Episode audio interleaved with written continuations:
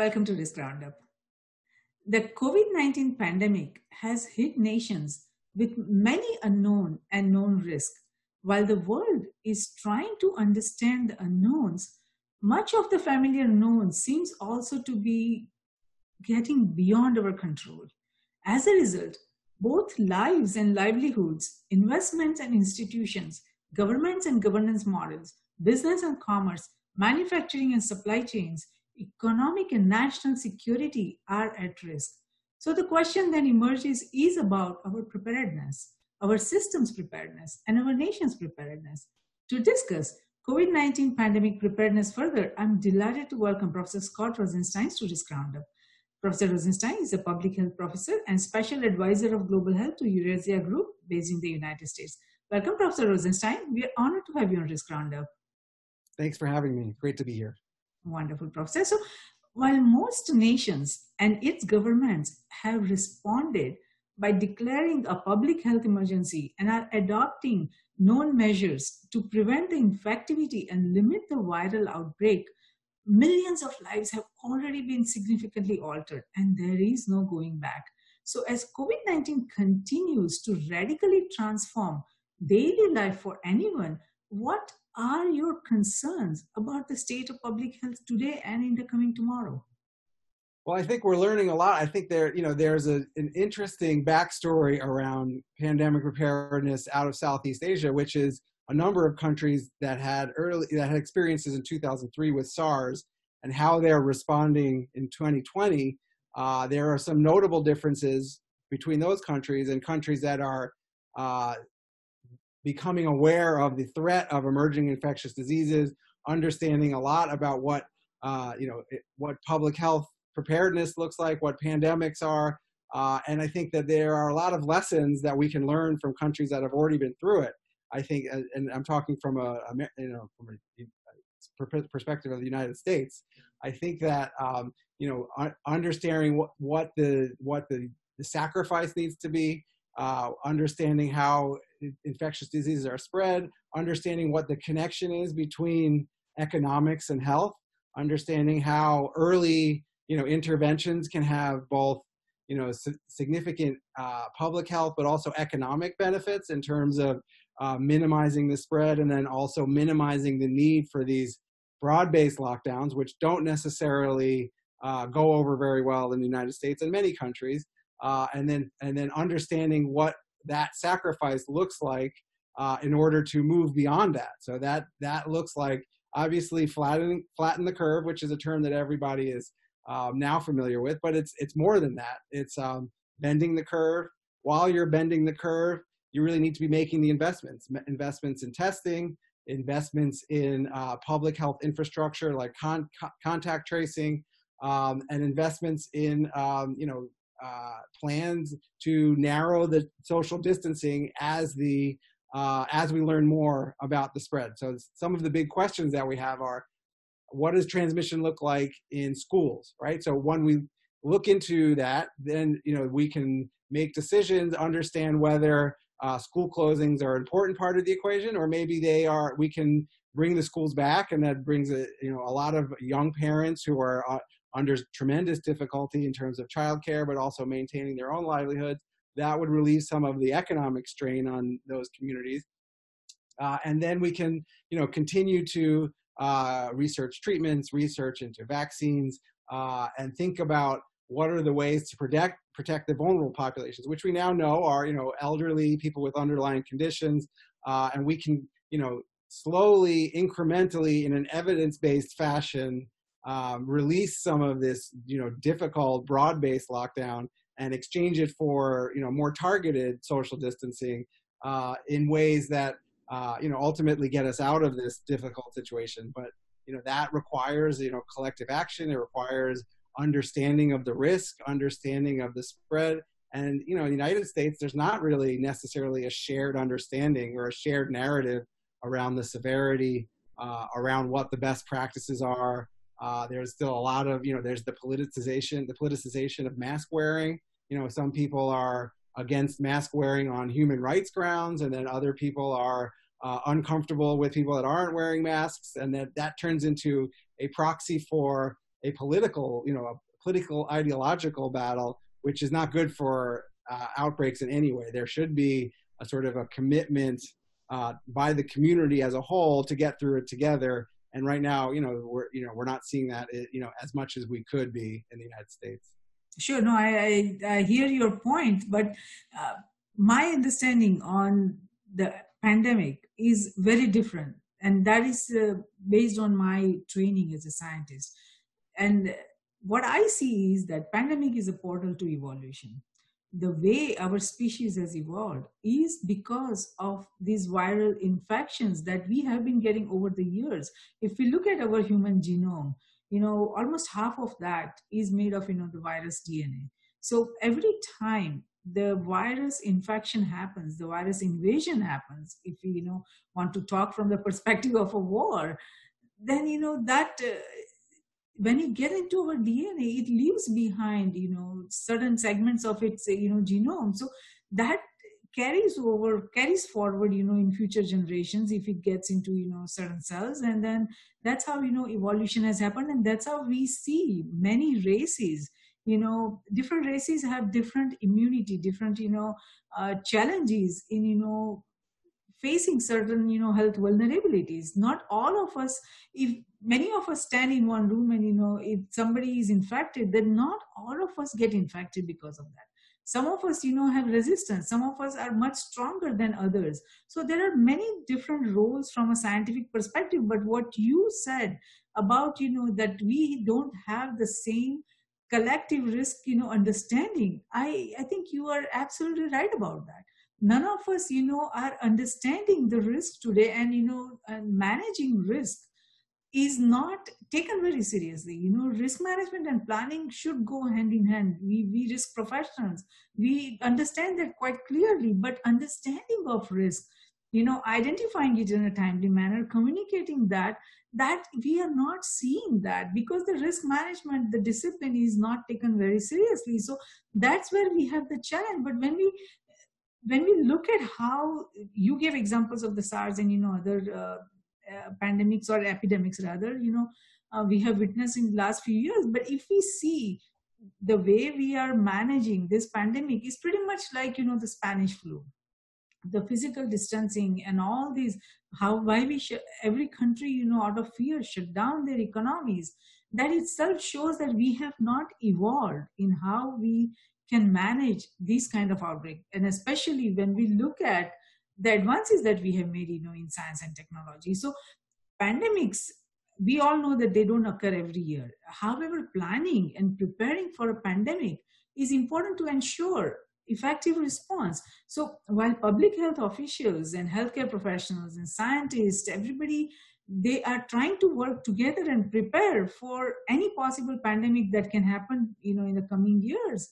Do you think that our nations were prepared or are prepared for covid-19 pandemic not just united states but looking at every other country do you see that there was any level of preparedness? Well it's it's an interesting question. I think you know there's a there are a number of sort of general assumptions about pandemics uh, from the pandemic preparedness community. One of those is that no country will will perform perfectly. There are challenges uh, that the virus poses that uh, that will be almost impossible for a, a, a country, no, how, no matter how prepared they are, to, to perfectly prepare for. That said, there's lots you can do. Uh, you know, in the pandemic preparedness community, there has been for a long time, you know, particularly after SARS, but even before then, there was this recognition of, you know, you hear it a lot. It's be, it's not a matter of if, it's a matter of when. You know, we know uh, what the general phenomenon is or the general dynamics are of uh, animals intermingling with humans and viruses, you know, it being introduced into the human populations that humans have no uh, previous exposure to. And the risks that they pose, we're familiar with that. You know, we saw it in SARS, we've seen it with MERS, we've seen it with uh, new flu strains, we saw it with Zika, uh, we've, we've seen it with um, Ebola, you know, in, in Africa. Uh, and so there's you know, from the pandemic preparedness perspective, there's sort of two different buckets that I like to say that there are that that we look at in terms of risk management. There's the stop it there before it gets here approach, which is monitoring and surveillance. uh, understanding sort of what how humans are uh, encroaching on different ecosystems uh, and what the risks are uh, from for viruses from wild animals and farm animals, uh, what the risks are for those types of viruses to make a jump to, to humans and then cause this type of outbreak. Uh, that's very difficult research. There are viruses probably in the tens of millions, hundreds of millions in animals that are uh, mutating and moving around all the time. The overwhelming majority of them are harmless to humans. Either they're not transmissible um, or they're not they, they're not severe. They're they're no, they're not deadly. They don't really cause any harm. But every now and then something happens. Uh, a virus mutates in some way. It recombines with another virus, uh, and it becomes both transmissible uh, and lethal, or you know, or or severe, and it causes severe illness. Uh, and we have, you know, there's been a number of efforts at the international level to try to surveil that, to try to kind of get out in front of whatever this process is that ultimately introduces these new viruses. Uh, and there has been progress. You know, the, the, our ability to understand the human genome and viruses uh, very quickly in 2020 is very different than even it was in 2009 for H1N1 or 2003. Uh, and so we are we have made progress there the this is not a surprise to the pandemic preparedness community. Uh, unfortunately, in a number of countries, the prioritization has not necessarily uh, really persisted since SARS, since 2003. Uh, and so we've seen a number of challenges. We've seen challenges in the US, which I can speak to more personally, but challenges around maintaining the stockpiles, um, understanding hospital surge, understanding, uh, you know, just having the basic local and state public health capacity. So that's very traditional shoe leather epidemiology. We call it it's just uh, testing and contact tracing. Someone is sick, we tell them to isolate. We contact trace everyone they've been in contact with. Those people, we ask them to quarantine. Uh, and that is how you get out in front of an outbreak. Uh, in the United States and in many countries, whether rich or poor, uh, there there was a lot of delay. There was a lot of debate. There were questions around leadership, questions around messaging. Uh, how do we get the right message out? How do we keep it from uh, getting overwhelmed by misinformation or bad actors or opportunists? Um, and all of those things slowed us down. Uh, some countries uh, did respond very quickly, uh, from Vietnam to Taiwan to Australia, New Zealand, Germany, Iceland. Uh, those countries that that took this sort of public health response early um, and stuck to a sort of evidence-based approach that sought that seeks to balance, uh, you know, create a balance between panic and complacency. Uh, those countries are in a better position now, um, and will hopefully be able to respond to smaller spikes in cases in a more targeted manner. And that is not where we're at in the United States. It's not where Brazil is at right now. I think there's a lot of questions about the outbreak in Brazil. Uh, Latin America, more generally, I think is um, really in a difficult spot right now. The trajectory is very concerning. Um, the ability to maintain long-standing lockdowns is very low, um, and the cases are mounting. And we're seeing that uh, really kind of create its own, you know, new challenges in a different continent. So there's different challenges that are that the challenges that countries face are very context specific, and now we're really kind of confronting what that looks like in Latin America and possibly other continents moving forward. Sure, sure. I mean, I I, I hear your point, and I think uh, it will time will tell us short term, you know, long term, where uh, who benefited uh, from the approach that they took in how to manage this pandemic, which countries you know benefited and which countries lost. I mean, it's very likely that what we feel today that these countries, you know, because they uh, were quite ahead in, in contact tracing that they were able to prevent uh, this you know further spread of the virus now it's very likely that you know uh, the countries where it spreaded more like in united states and brazil and other countries that we may develop you know we may end up getting certain traits that would put us ahead of you know many other countries you know from an evolutionary perspective. So this is something that we are not going to know today but it's going it's a very unique scientific puzzle that we have to look at that what traits are we going to get from this you know virus uh, from an evolutionary perspective? So if, even if we are suffering right now uh, you know 100 years from now if we end up getting let's say resistance to electromagnetic spectrum uh, that we are more EM, EM, resistant, then that would have that would be worth going through all this because we want to develop that those kind of resistance if we want to you know go on our universal journey because we not all planets you know have these Earth-like conditions. So there are a lot of you know interesting uh, curiosity you know that is emerging from this. But the point that you made about that the virus you know the jump from animals to humans that is something that we need to investigate further because the question is why did it jump? What changed in our human ecosystem, in our environment?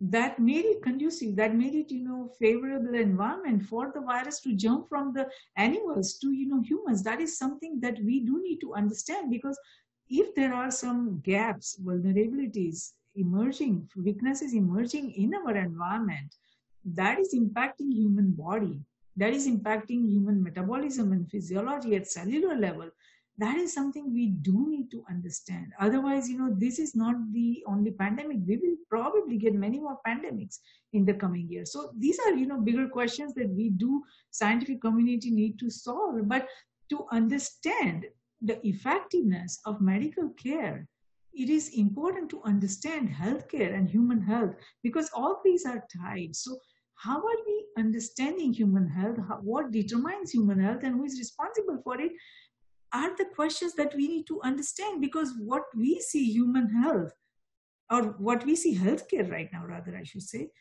is more like a disease care so yes we have you know all these fancy hospitals you know highly equipped with all these technologies. Are we actually doing anything for the betterment of the health of anybody any race any community? Because i don't think we are doing that if we were doing that, not so many people would be getting so sick. So, what is your understanding? Is our healthcare effective? Is it something that you know we should be focusing on for you know having a better preparedness for coming tomorrow? Yeah. Well, I no, I think it's an important question. So, um, you know, my background is public health. Uh, I am not a doctor. Uh, I think the discipline of public health is very interested in a lot of the questions you're asking there the, dis- the discipline of healthcare is essentially a subcategory of public health, broadly speaking. So public health really does look at a lot of these things. What are the determinants of health? What are the what are the impacts of certain behaviors? What are the impacts of socioeconomic differences? Uh, exposure to different uh, environmental health risks, exposure to different uh, things like transportation, access to tra- you know access to communi- you know communication, you know trust in government uh, ability to uh, you know advocate for one's own kind of uh, betterment of their health, and then also the the role of humans in the broader uh, in the broader environment in the broader ecosystem in terms of you know pandemic preparedness and the emergence of new infectious disease. You know we don't fully know exactly how this uh, COVID-19 emerged, but we do know that viruses like this are uh, you know mutating all the time in animals uh, and when humans uh, encroach on those ecosystems, so this includes sort of development onto onto existing ecosystems. It includes the sale of you know wild animals. It includes factory farming, where you're putting lots of animals in very close quarters, and other you know humans are interacting with uh, those animals that are in very close quarters. Uh, you know, so there's so many different drivers that are not uh, you know retreating. They are increasing. So our human behavior um, in terms of you know 2009 h1n1 the the the, the best the best guess is that it emerged in a factory farm in north carolina. Uh, you know sars emerged in southern china. Um, you know the spanish flu so-called spanish flu you know first started spreading far and wide in a you know military barracks in kansas.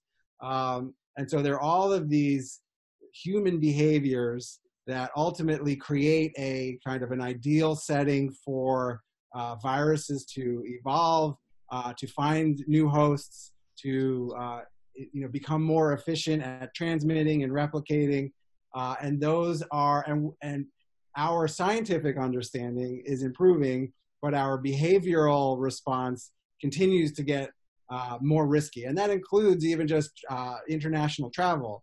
You know, so 1918, the Spanish flu uh, circumnavigated the globe about three times uh, over the course of 18 months, let's say. In 2020, it happens in about 48 hours. You know, because of how much humans are moving around the world. 1918, there was no uh, air travel. In 2020, there's plenty of air travel, not right now, but there normally it's it's an incredibly uh, efficient way for viruses to spread globally.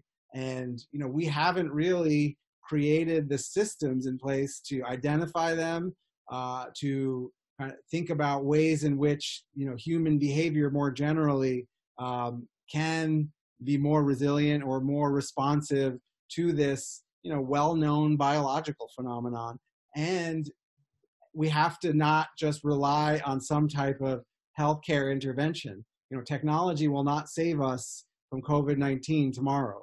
There is a there is a chance that a, a vaccine will be very important at some point in the next say 3 to 18 months. Um, but that's no guarantee. We are still there's still a lot of questions around how this virus behaves in terms of immunity how long lasting it is uh, how many people how much protection it, it provides.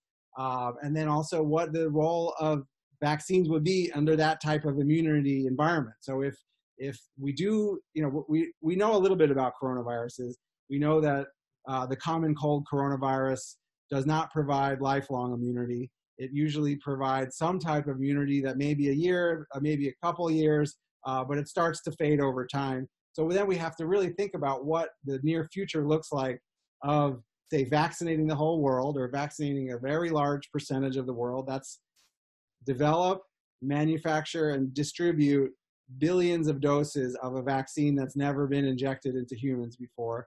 Uh, and then think about what comes after that. What comes? What happens if the immunity that that vaccine provides isn't long lasting and then we have you know then you have a situation where uh, perhaps we re, you know retreat into a uh, situation that's similar to seasonal flu where you have to continuously get vaccinated that's not ideal uh, seasonal flu still kills many people a year pandemic flu still still exists as a very significant threat um, that we haven't really kind of gotten out in front of yet um, and then there's the, the possibility that this challenge, this uh, incredibly difficult crisis, will take our eyes off the ball for whatever the next challenge is, and we'll do what commonly referred to as planning for the last disaster.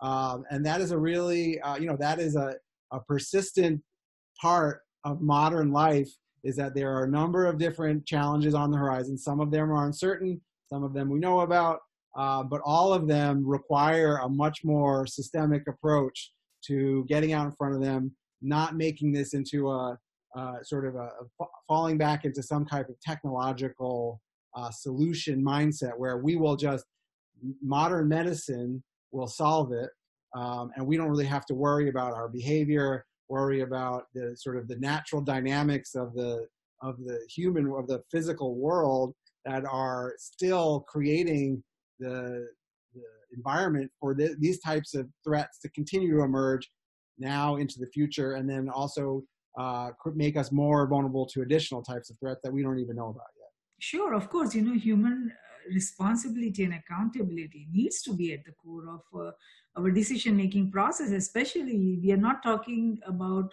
independent risk. We are when it comes to interconnected interdependent risk all of us needs to be you know accountable. So this pandemic is it fits into that category it's a interconnected interdependent integrated risk. So we cannot uh, every one of us needs to be responsible because we, any weakness in our human chain is going to create you know complex challenges and it will you know create further uh, you know spread of the pandemic but talking about what role technology has or whether technology will be able to prevent any further, you know, any future pandemic. I firmly believe that we can make this our very last pandemic. Now, the question is whether we want to make this our very last pandemic. Because if you look at all the advances we have made from AI to Internet of Things to biosensor technology, it is not difficult to create a system and implement that all over the world in a way that any you know outbreak will immediately give us an alert timely alert we are not talking about alert the kind that we got from World Health Organization. We are talking about timely alert in real time. And you know, if we get those kind of alert, we will immediately be able to stop the spread of the virus. But the question is, it's not just virus, any bacteria or any other microorganism. But the question is, do we want that? So that is something collectively as a society we need to come to terms with. That do we really want to put pandemics behind us? Because you know, if we want to, it is definitely you know most certainly possible to do that. But that there needs to be a will for that because then you know it comes about politics you know and the politics of investment and politics of industries and all that we don't want to discuss on this discount because that's a topic of another discussion.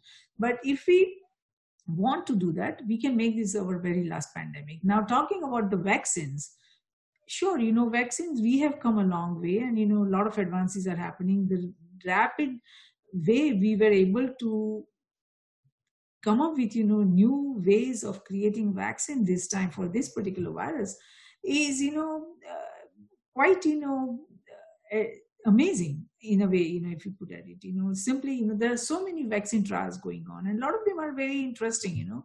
So i look forward to seeing those results. But if we when we look at this you know the broader you know challenge is facing us as a society. So we need to define you know what problems we never want and what problems we can live with. So based on that we can come up with effective you know intelligence effective you know brainstorming and we can definitely you know solve all those problems. We have enough you know brain power in this world to be able to put you know complex uh, challenges behind us but there needs to be a will for that so if you look at this pandemic it's attacking the society at its very core and nations are facing this crisis unlike anything they have faced in the last century. So the, we have, like we have been witnessing and reading the news that it has killed you know many many people, hundreds of thousands, and it has spreaded so much human suffering and it's still you know there is no certainty that it's stopping here. While it looks like we are getting a pause right now but it look it is not going away. It may come back you know in the second wave. So there are many implications for this. Health implications economic implications but most important is the societal implications. What do you see happening in our society what kind of societal risk and you know societal crisis you see emerging based on you know the way we have handled this pandemic so far and what needs to change well i think some of the some of the more sort of structural challenges or some of the structural issues that we're seeing now around access to critical goods, around the just-in-time supply chain, uh, I think that will that will be really reassessed. I think there will be a lot of uh, efforts to bring manufacturing back home around some of these critical goods to build up our own domestic vaccine manufacturing capacity, our own capacity to build, to create you know, to uh, manufacture PPE, face masks, gloves, gowns. Um, all of those things will become tied up into probably a larger national security uh, argument in terms of those types of investments. And then also more generally, I think globalization as a uh, system is uh, really kind of under strain right now. There are a lot of political movements that find the, that find globalization to be a net negative for their communities, uh, and those uh, arguments are ascendant right now. There are they are you know there is a lot of uh, skepticism around globalization that really might change our own access to goods, our relationship to other countries, our diplomatic relationship, our economic relationship, uh, and that I think is a you know a fairly short term discussion, well, let's say, perhaps a challenge, a confrontation that will happen um, in the aftermath. I think the, some of the other things that might happen is our um, relationship with healthcare will possibly change. It might, in fact, move to, let's say, more telemedicine. There may be more appreciation for um, technology uh, as a way to a minimize spread, uh, make healthcare more efficient, um, you know, make uh, you know put us in a position where if we are kind of faced with this type of threat again, we will have more tools. We will be able to transition to a more uh, protective posture quicker. Uh, telemedicine is an excellent example of that. But then there are also, you know, there's also just a lot of, um, you know, the, the, the debate that was really brewing before the coronavirus pandemic was around privacy and data. Um, and there was a lot of concern around the role of, uh, you know, big data uh, in our private lives. And I think that will still be a big concern. I think there are a lot of people that are very um, that question the role, you know, the the question the risks around uh, handing over so much of their data. At the same time, there are obviously benefits to having access to large um, data sets that can be deployed during emergencies. Uh, and you're seeing this now in a number of countries that are rolling out these digital contact tracing apps that are able to identify individuals' contacts, identify uh, what their risk might be for transmission, uh, let them know if they've been in contact with other people who've been infected. And that's going to be a really big discussion. I think it will not be the same around the world. I think that there will be pushback in a number of probably Western European countries and the United States around this question of privacy. Uh, in places like South Korea, uh, there has been much more of an embrace. Singapore, there has been an embrace of these uh, approaches, and I would still say even in those countries, it's not countries, it's not exactly uh, complete embrace. There are there is still concern, but there is uh, more willingness, I think, to engage in some of this more type of 21st century epidemiological approach approaches than there are perhaps in the United States. I, you know, I think time will tell. Uh, some of that has to do with the urgency, the risk. It has to do with uh, you know the, the the way that this conversation takes shape over time, and you know who's who's out there in front, who's out in front shaping this conversation. How do how do we communicate the risks and the benefits of kind of uh, participating more in some type of data sharing infrastructure? Uh, and I, you know, I personally don't know where I stand on that. I know that I appreciate both the risks and the promise of things like digital contact tracing uh, and data aggregation and you know uh, you know machine learning all of those things are obviously uh, potentially incredibly beneficial to humanity but at the same time it doesn't take much sort of science fiction speculation around how that can be used by bad actors how it can kind of undermine the social fabric uh, you know of communities instead of build it and all of those i think all of the we are entering into an era where those questions will really be front and center. Um, and the I think the resolution or the, the, the ultimate uh, final kind of landing place, our society's um, end at, or kind of where we land on this issue, I think is still very uncertain. I, I, I hear your points and uh, your hesitation in taking, you know, in deciding you know where you stand on this because these are very complex questions and we need to be very thoughtful about you know where we go as a society. And the point you made about the globalization i think globalization in the current format is almost as good as dead. It is not going to survive and it's not just because of covid-19 that we saw the vulnerabilities in the supply chain and how uh, we may face much bigger challenges because of the broken supply chain especially in the food industry you know and uh, agriculture. That as and we all witnessed you know how difficult it was to even get the face mask and uh, personally protective equipment. So the, this form of globalization is not going to survive. You know every country will need to be self-sufficient in basic needs that you know they need for survival and security for their country. So we will have to think really hard how we can all work together every country can work together but this form of globalization cannot survive. And the point that you made about the privacy i think privacy that we were used to over the years, that definition and the nature has absolutely changed. We cannot expect the same level of privacy that we had over the years because of the digital age. You know, the cyberspace has completely uh, fundamentally changed that. But when it comes to contact tracing application, I think I have no hesitation in saying that it's an overreach.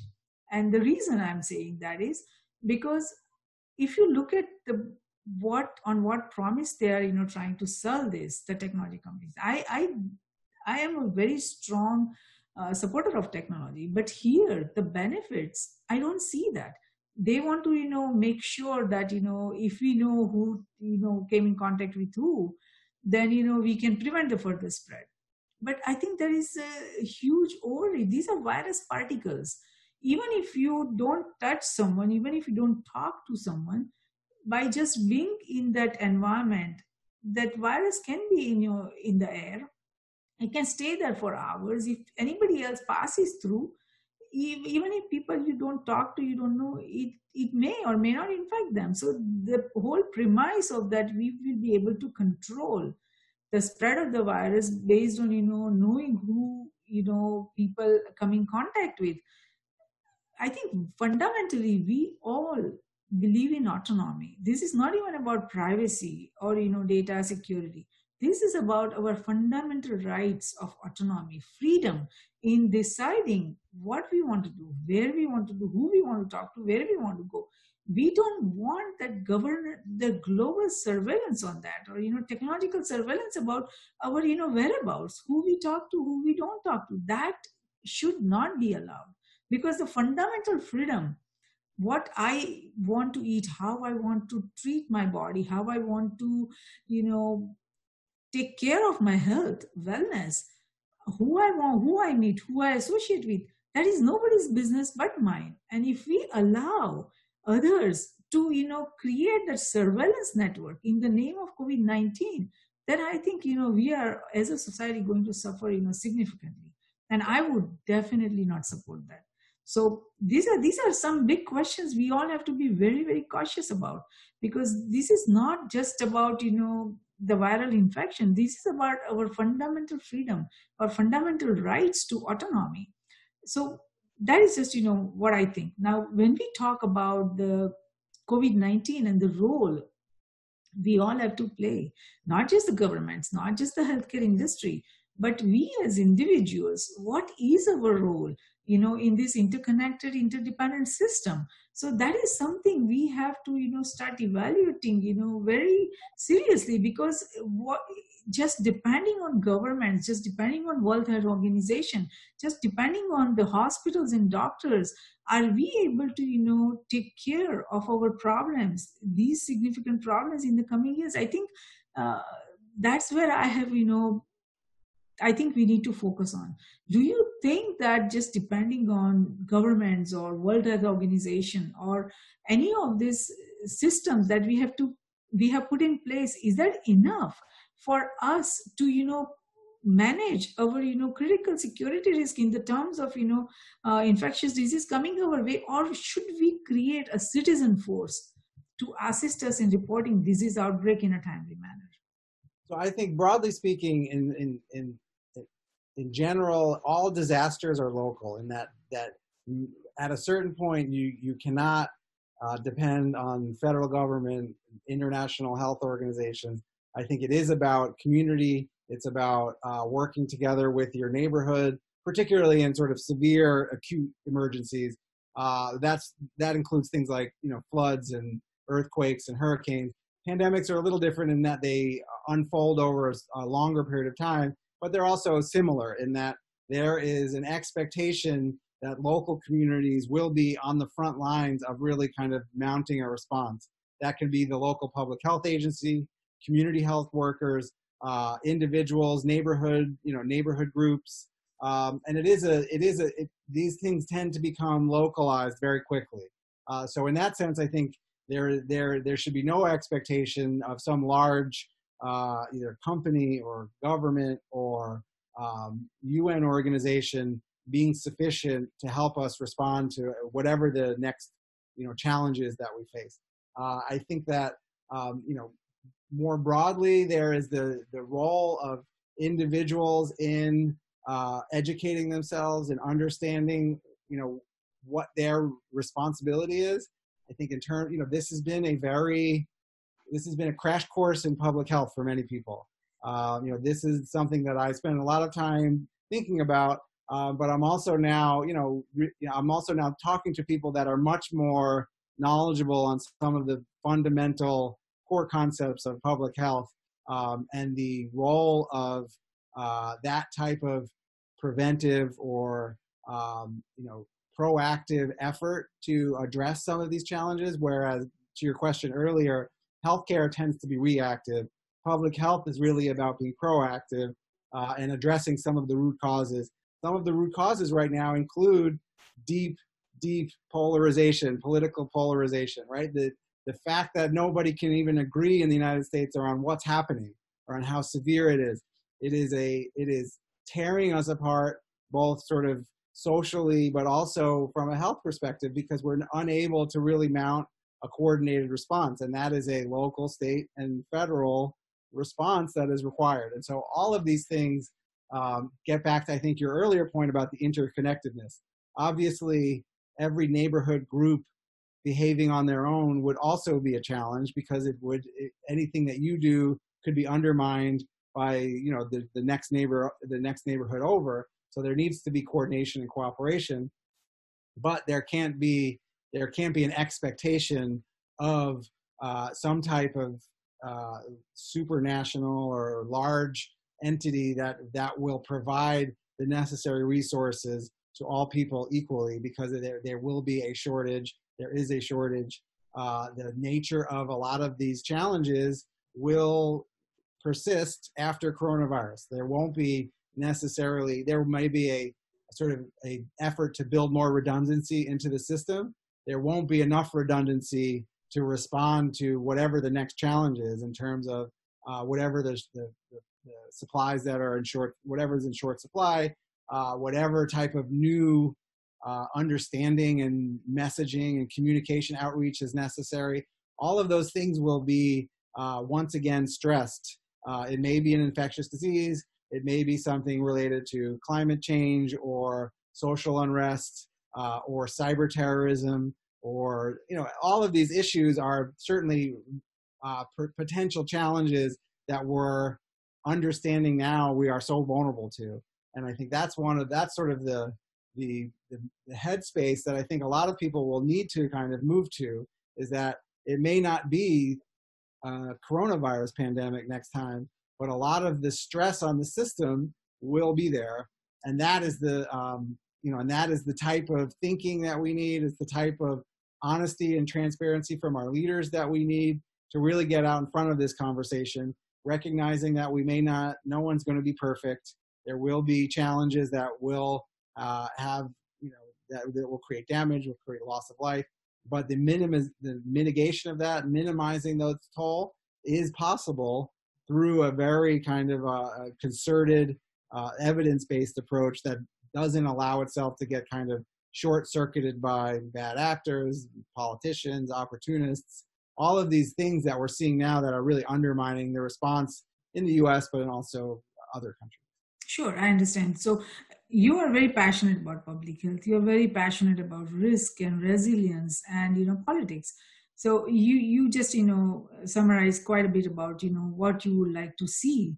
But what would you like to tell our global viewers and listeners, especially the young, brilliant minds who are trying to enter this field of you know public health. As you know they see the impact that they, this pandemic has created on the society and how it has pretty much collapsed you know all all the systems. So a lot of young people are, are very curious are very eager to make a difference to bring you know the positive changes in our systems and society. So what would you like to tell them I think that's a good question. That you asked a question that's very near and dear to my heart because it's something that I'm I grapple with every day. And and really the short answer is a respect and a humility around uncertainty.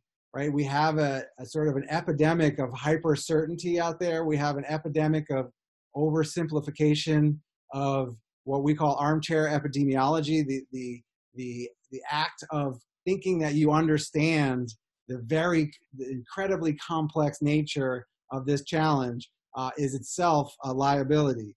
Being humble to just how complex it is, being humble to just how uncertain this environment is, but how a evidence-based approach that is iterative. It's not about panic. It's not about blame. It's not about complacency. It's about here's what we know.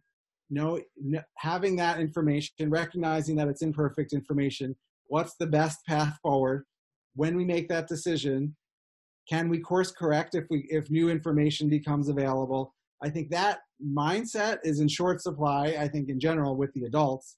I think many of the the youth today are witnessing that. I think you know people you know people who are not necessarily in a decision making position are are witnessing this epidemic of hyper certainty um, and of you know incredible reluctance to be uh, transparent about how much we don't know and how much we really need to um, build an evidence base around our decision making and understand that that won't be perfect but there is uh, but that will be the best approach to minimizing the damage and the, the, the opposite scenario where we have people who don't accept their shortcomings. They don't accept the mistakes. They double down on mistakes. They hide behind ideology or political parties uh, that those people those types of systems will uh, ultimately i think i'm hopeful uh, be reconsidered after all of this is done. Because that is really what is uh, i mean what is at the core of some of our challenge some of our challenge right now and really kind of getting a shared understanding of what's happening uh, creating a kind of a, a unified approach a humble approach a way of communicating that humility to audiences that brings them in you know brings them into the tent doesn't make doesn't create a sort of a antagonistic relationship doesn't create a you know false authority or a you know an overly simplified narrative that when that narrative falls apart the credibility of the messenger also falls apart. And if you can if we can kind of create an environment where in the future that conversation can be had in a more measured way in a more thoughtful way in a more you know uh, equitable way and inclusive way bringing people in and not kind of making it a, a contest or a confrontational.